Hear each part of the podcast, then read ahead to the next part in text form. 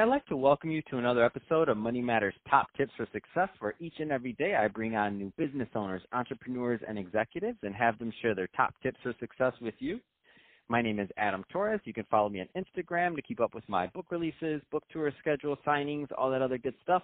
Always love to connect with you there. And as always, if you'd like to apply to become a co-author of one of my upcoming books, just head on over to the website, moneymatterstoptips.com, and click on Become an Author to apply. All right, so today I have Brian Roizen on the line, and he's the co-founder and chief architect over at Feedonomics. Uh, Brian, welcome to the show. Thanks so much for having me, Adam. I'm excited to be on. So uh, I can't wait to get more into what you're doing over at Feedonomics uh, and how you're helping your clients. But before we do that, let's get a little bit more into your backstory. So how did you get started in business and as an entrepreneur? Yeah, great question. So I guess I started off pretty early. My brother and I have been founding companies since I think I was uh, 12 years old and he was 10. Um, and we really got started uh, because our dad is a PhD in computer science and got us a computer when we were very young. And we started off making websites um, for other people back when we were still in high school.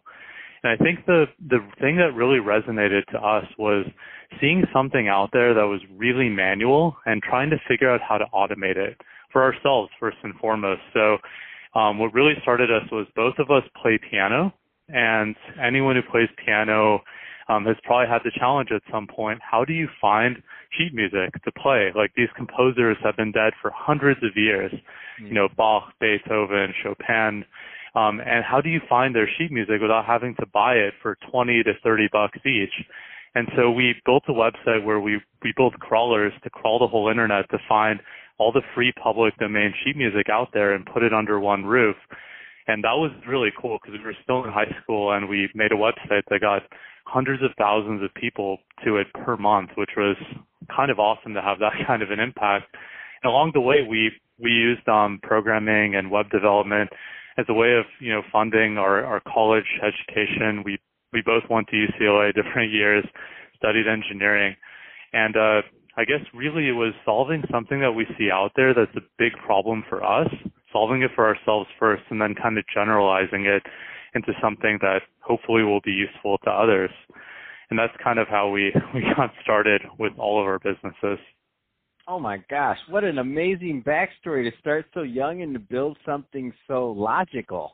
Uh, and to be very clear with it and to understand the need and to solve your own your own problem. I love that. I love your story as how, how you got started. Um, so you know, there's some a lot. Obviously, a lot has changed since you first uh, you, you started your first businesses a lot. Um, the internet's moving in, in different directions, um, and the space is just, in my opinion, the space of just opportunity is open so wide for somebody that's crafty and wants to really get started as an entrepreneur.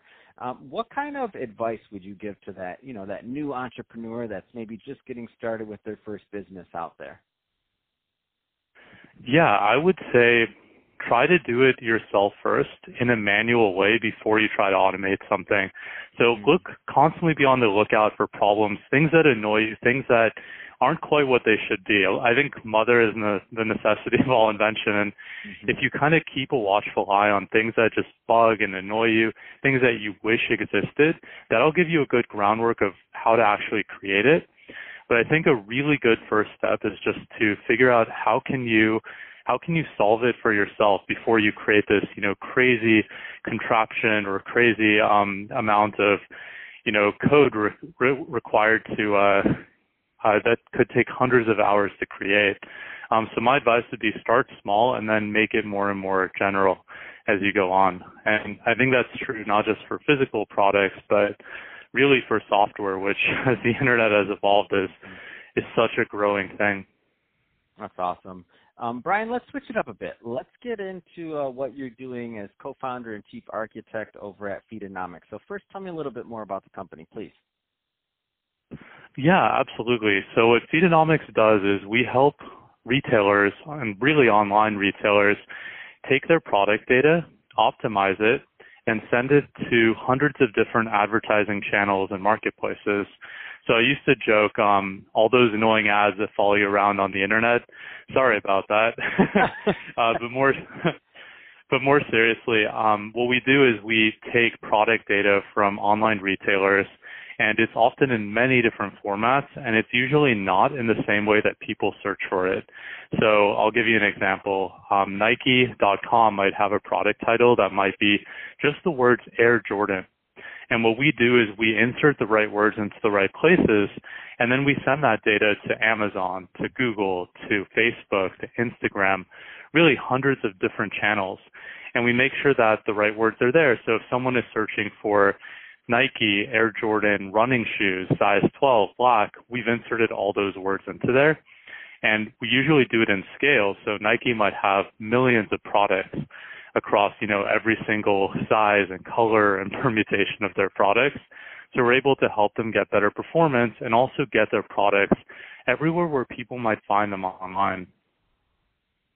Uh, what kind of client? So if somebody's you know driving in their car right now, listening to this, or maybe they're in their office and uh, and they're there's they they they like your background and they're thinking maybe you know Feedonomics might be something they want to look a little further into. Um, what kind of clients do you typically work with? Like what kind of projects do you take on?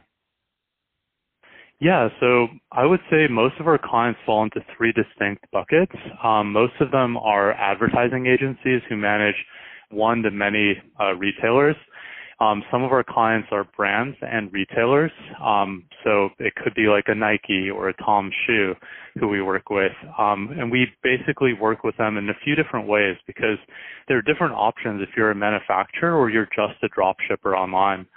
Um, and those are really the three the three distinct buckets that we we work with. But by and large, what we what we actually do is we do all the heavy lifting. So not only have we created this really advanced um, feed platform that is able to optimize your data and scale and send your products, you know, everywhere. Like we're currently processing over 5 billion products per day in our system with over 1 million data transformational rules, which is kind of crazy. And we're, we're doing that for over 30% of the top 1,000 internet retailers. So these are literally the largest e-commerce companies on the entire internet. Um, and so those those are kind of the distinct buckets we we work with. We also actually work with a few that are outside of e-commerce in the travel and hotel space. So if you um, view a hotel or you view a, a flight, you might later see an ad on Facebook with that exact itinerary if you didn't check out. So that that is also something we facilitate. That's awesome. And what size of clients do you do you work with typically? So I know you work with the big guys like Nike, but do you work with anybody smaller? Yeah, we do. Um, our clients tend to have over one million in GMV, um, and our pricing kind of uh, is very well aligned for anyone who makes over that.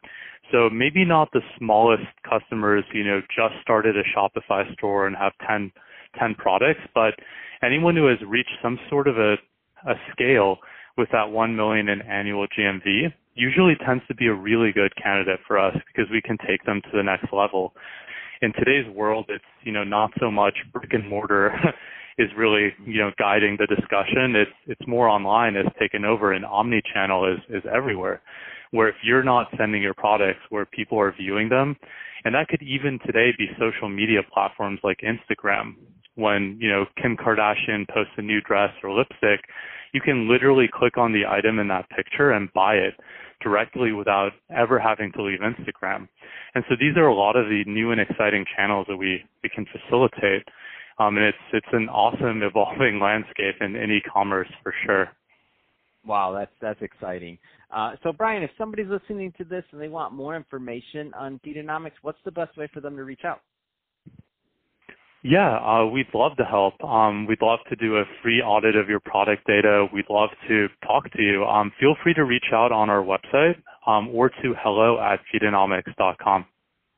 Fantastic. Uh, well, hey, Brian, really appreciate you coming on the show today and sharing more about your background and all the great work you're doing over at Feedonomics. And to the audience, as always, thank you for tuning in. I hope you got a lot of value out of this. If you did, don't forget to subscribe to the podcast, leave me a review, do all those great things we do to support our podcasters. I really do appreciate it. And uh, Brian, thanks again for coming on the show.